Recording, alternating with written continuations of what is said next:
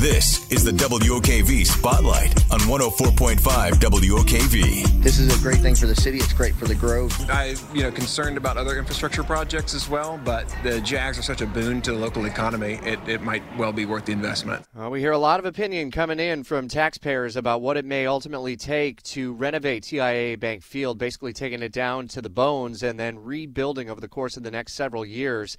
Uh, we'll get our first look at what a renovated uh, new stadium of the future, as the Jaguars promise, will look like at about 10 o'clock this morning. Action Sports Jax Brent Martineau live this morning, and we'll hear a lot more from you and Aaron and um, uh, the rest of the team uh, this afternoon, 3 till 6 on ESPN 690 with Case Kurtz and uh, Aaron Schachter and yourself. And, yeah, one of the big questions, obviously, is going to be the taxpayer ask here, but I think for the fans is also going to be what does this look like? What will this feel like? And shade from the sun is the single greatest need.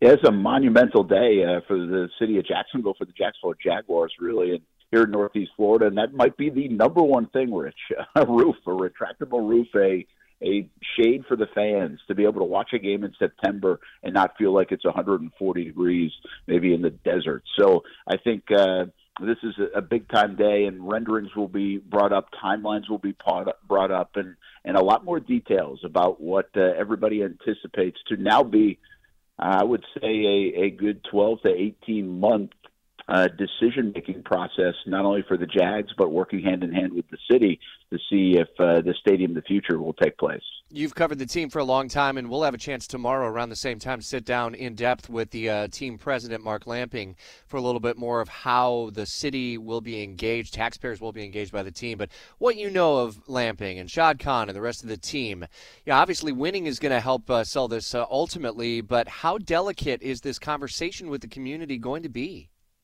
I think it's a delicate conversation for sure. As you know, anytime you're talking about money and this kind of money, it's going to be one of the biggest asks, if not the biggest ask in the history uh, of this city. But it's also a very important part of this city, and the fabric of the city is the Jacksonville Jaguars. And I think it's bigger than just the Jags, right? It's the infrastructure of of what downtown will look like and what other moving parts are part of it. And when it comes to Shad Khan and Mark Lamping and and everybody else associated with the Jags, I think they learned so much over the last couple of years between Lot J and the shipyards and the relationship between them and the city, the taxpayers, everyone else. So I think the key word here is transparency, and I think that's what the Jags are going to do. I think they're going to be very smart about this uh, in terms of knowing there's a vulnerability here, but also addressing that, expecting that, and then communicating that. And that's what's going to be probably the most important part of this from a Jags point of view over the next however many months they decide to do that. But I think it's going to be an open discussion with a lot of questions answered, but also a lot of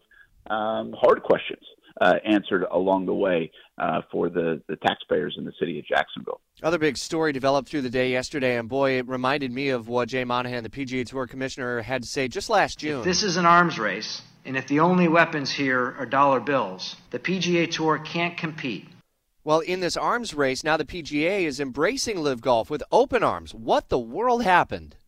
Yeah, unbelievable. Just stunning news. And I don't know if we know what to make of it uh, in general. I think the word betrayal has been thrown around a lot for the players. I think I feel for the players a lot that didn't jump and take the money. I think we appreciate loyalty and people who stand on principle. And it looked like it burned now some of the players and maybe a lot of players that currently are on the PGA Tour. I also think, hey, listen, the PGA Tour has done so many great things. We love having it in our backyard, but this doesn't feel like a great 24 hour stretch right now for Jay Monahan, the commissioner of the PGA Tour, and, and everything else. It just doesn't feel right until we know more. A lot of people think around the golf world that this had to happen in some way, shape, or form. I'm not sure I firmly believe that, but they know the economics of it. And I think as more details continue to come out, maybe we'll be able to get on board more, Rich.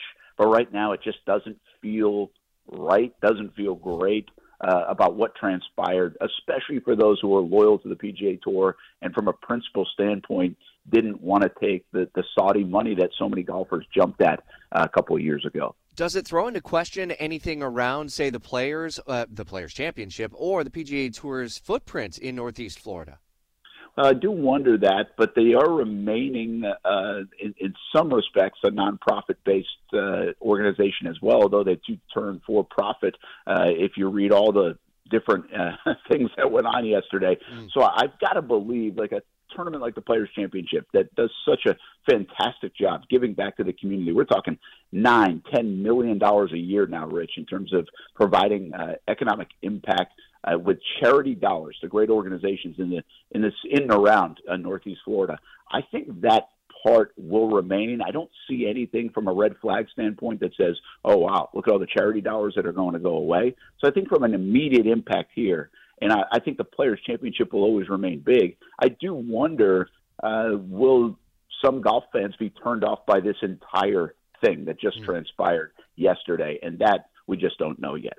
Yeah, we'll uh, see how it all unfolds over the coming weeks, months ahead, and a lot to unpack on ESPN 690, both with uh, continuing coverage of the PGA LIV uh, merger, but also the Jaguars stadium unveiling, Stadium of the Future. We'll be listening. I know I'll be in the car all day listening to you, uh, Brent and friends on ESPN 690. Thanks, pal. It's 827 on the Wednesday edition of Jacksonville's Morning News.